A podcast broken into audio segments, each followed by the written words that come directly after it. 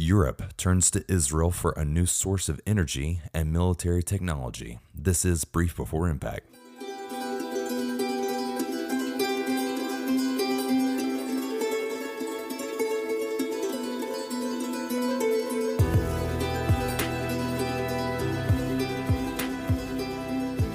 Welcome, everyone, to today's episode. I am Matt Parker, and thank you for joining me.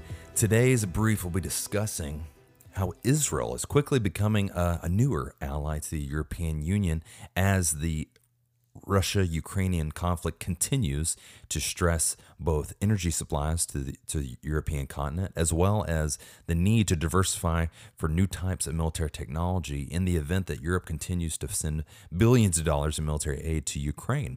So we will be covering the reliance that Europe has of Russian gas imports. It's the European Union's transition towards other sources of energy, such as renewables and green energy, uh, as well as nuclear, and then how Israel's going to fit in, both as supplying uh, natural gas as well as defense and military technology. And lastly, we'll close out with some courses of action of how this type of relationship could be moving forward and the impacts it may have. But before we get into it, let me take a quick ad break and we will get to work. Welcome back, everyone. So let's first of all cover the actual amount of natural gas being supplied by Russia to the European Union over the last few years and how this has created quite the issue, especially as Russia then invaded Ukraine and European Union launched all these economic sanctions onto Russia, yet still depending deeply on its energy supplies. So according to the BBC, Russia supplied the European Union with 40% of its natural gas last year. Germany, Europe's largest economy, was the largest importer of Russian gas in 2020 and followed by Italy in second after them. The European Union has agreed to ban all Russian oil imports which come in by sea by the end of this year. Now, it's going to allow oil to continue to be imported by pipeline, with the European Union leaders saying that this is a temporary measure because countries like Hungary and Slovakia depend on that oil. The European Union has committed to reducing gas imports from Russia by two thirds within a year, but it has been hard to get agreement on any further measures, such as an outright import ban. In addition to those EU sanctions, the US has declared a complete ban on Russian oil and gas imports. The UK is to phase out Russian oil imports by the end of the year. Now, President Putin has demanded that, quote, unfriendly nations in Europe pay for gas in Russian rubles, which would help prop up the value of their currency. Poland, Bulgaria, and Finland refused to do so, and Russia cut off their supplies. Several other European energy companies are paying for gas via Russia bank accounts, which convert euro payments into rubles. They insist those payments are in line with EU sanctions. There's doubt over whether the EU will be able to find other gas supplies than Russia's. Quote, it would have to turn to producers such as the US and Qatar, which would ship liquefied natural gas in tankers. That's according to energy advisor Kate Dourian. But there aren't enough LNG, that's liquid natural gas, LNG terminals in Europe. This will be a problem for Germany, particularly. It simply does not have the equipment to unload it. And lastly, many European nations could have their oil supplies squeezed by the ban on Russian imports. Lithuania and Finland got about 80% of their oil from Russia in November of last year, according to the latest available data. So, as you can see just by these numbers I've outlined, the dependence on Russian oil and natural gas is large, especially over the last few years as the European Union has attempted to move away from fossil fuels being produced domestically in their own countries and more to green and renewable energy resources. Though the challenge has been for those renewable sources like wind and solar. The wind doesn't always blow, the sun is not always out. Therefore, some countries like Germany actually had to go back up and start uh, getting their coal plants back online just to have enough energy to make it through the colder months of the year. So, as we look at this transition um, that Europe is currently undergoing, moving away from fossil fuels with the intent to. Let, us kind of dig into the details of what they're trying to achieve. Uh, according to The Guardian, the EU plans a massive increase in solar and wind power and a short term, that's the quote there, short term boost for coal to end its reliance on Russian oil and gas as fast as possible. In a planned outline in May of 2022, the European Commission said the EU needed to find an extra 210 billion euros over the next five years to pay for phasing out Russian fossil fuels and speeding up the switch to green energy. The senior officials conceded that in the short term, the race to get off of Russian gas would mean burning more coal and nuclear energy. The plan, drawn up in response to the Kremlin ordered invasion of Ukraine and subsequent soul searching of Europe's dependence on Russian gas, this plan proposes upgrades to the EU's Green Deal, the bloc's flagship policy to confront the climate crisis. Now, according to Wired.com, on December 31st, when Germany shut down three of its six remaining nuclear plants, by the end of 2022, the other three will be shut as well. Now, two decades after an agreement to eliminate nuclear power became law, the country's phase out has been dramatic. In 2002, Germany relied on nuclear power for 30%, nearly 30% of its electricity. Within a year, that percentage was going to be zero.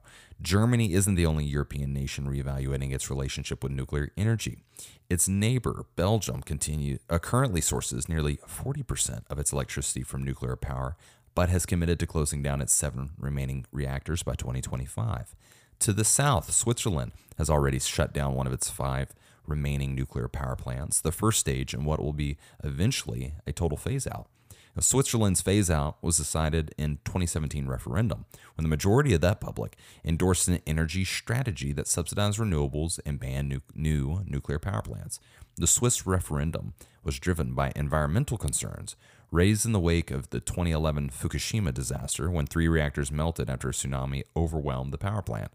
That disaster and concerns about the disposal of nuclear waste also hastened Germany's nuclear shutdown. Shortly afterward, then Chancellor Angela Merkel, who had previously said she didn't agree with the shutting down nuclear plants early, announced that Germany would no longer extend the operating life of existing plants. Critics of Europe's nuclear shutdown say losing reliable sources of low carbon energy is the last thing we should be doing when we need to reduce emissions. They argue nuclear is one of the safest and lowest carbon forms of electricity generation there is.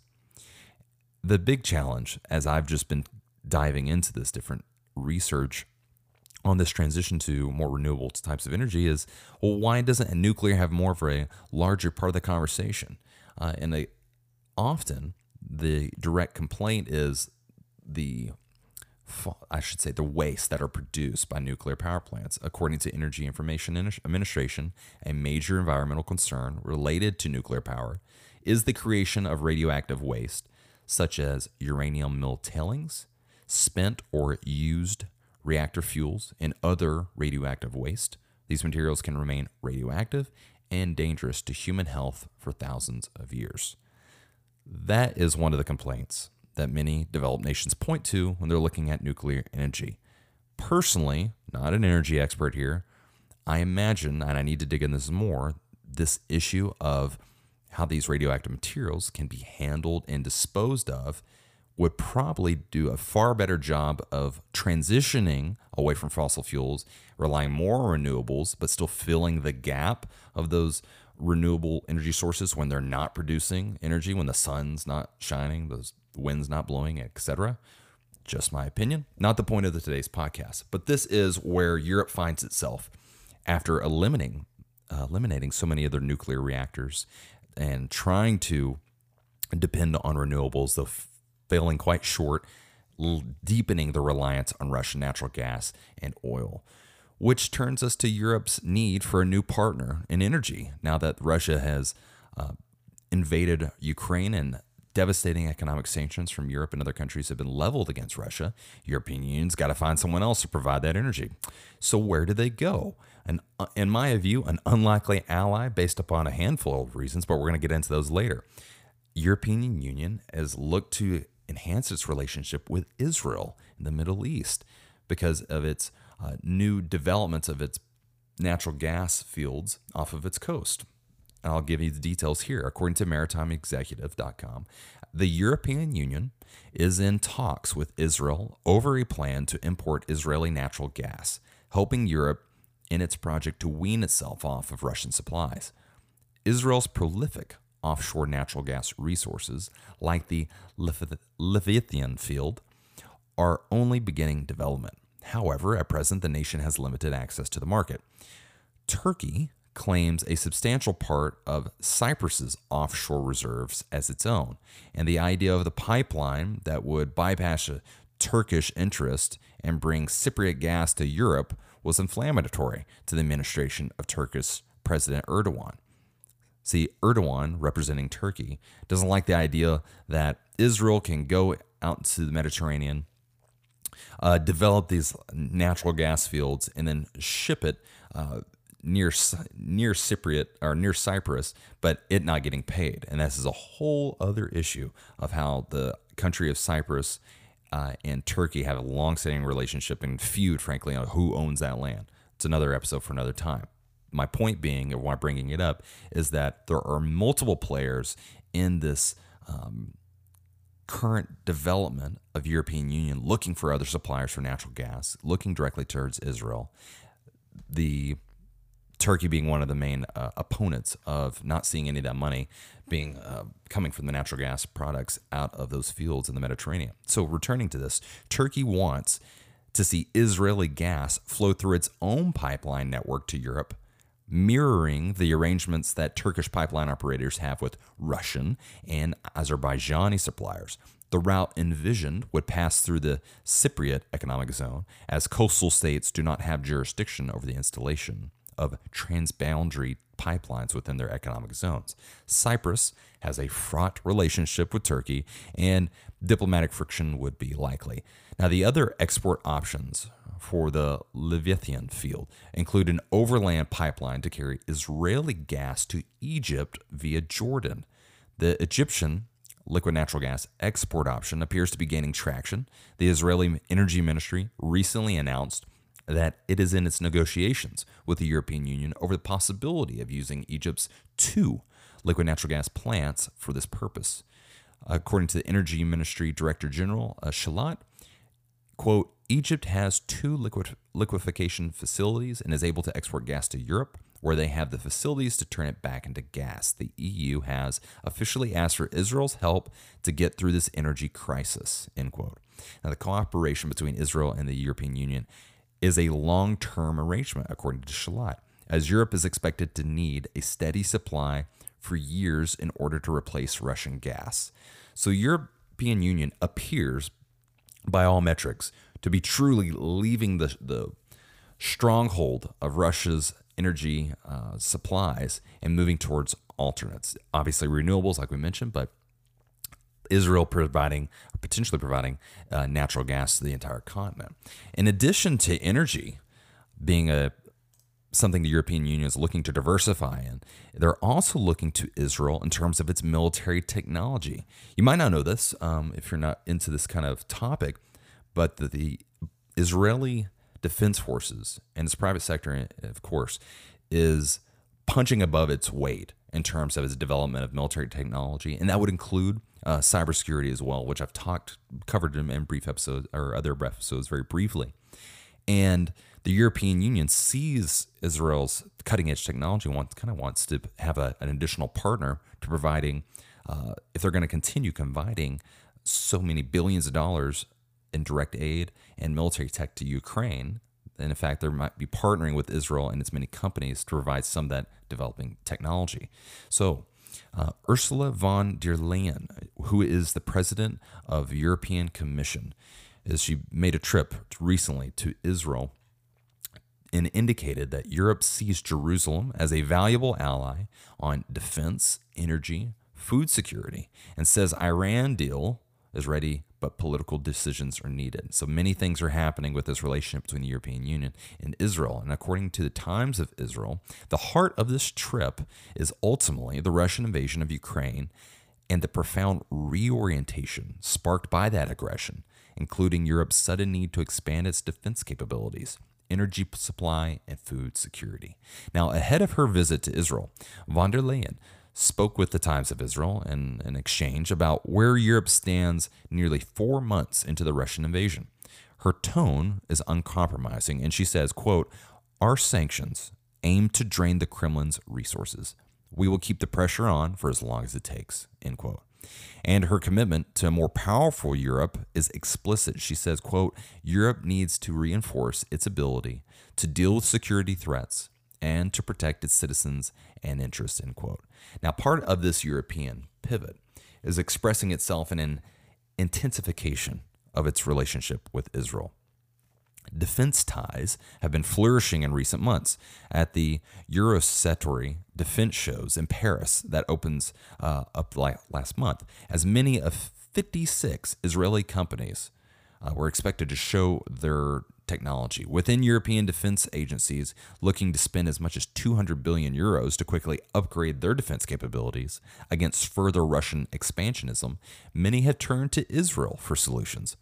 When it comes to artificial intelligence, drones, precision targeting, smart coordinating systems for ground forces, firearm scopes, and more unusual technologies such as radars carried by infantry that can see through walls. Israel is the cutting edge. Additionally to this, culturally and economically too, Israel is Western oriented, economically developed, scientifically advanced, and politically stable, uh, relatively speaking. Nation lying scarcely 200 kilometers from the European Union member state of Cyprus. That alone has driven major effects or major efforts at a collaboration between the EU and the Jewish state. And during an interview with the Times of Israel, uh, the question was asked to van der Leyen of uh, the pres- president of the European Commission what's the end game of the sanctions? What's Europe's specific demand from Moscow? And von der Leyen's quote is the following her response There is one clear demand, not just by Europe, but by a wider international community. Russia must respect the United Nations Charter. This means stopping the viol- violation of international law, ending the unprovoked aggression against the Ukrainian people, and withdrawing the invading Russian troops from Ukrainian territory. We impose sanctions as a response to Russia's blatant violations of the territorial integrity and sovereignty of Ukraine, and to the atrocities committed by the Kremlin's troops on Ukraine, uh, Ukrainian people. Our sanctions aim to drain the Kremlin's resources and their ability to finance their illegal and unjustifiable war. We will keep the pressure on for as long as it takes. End quote.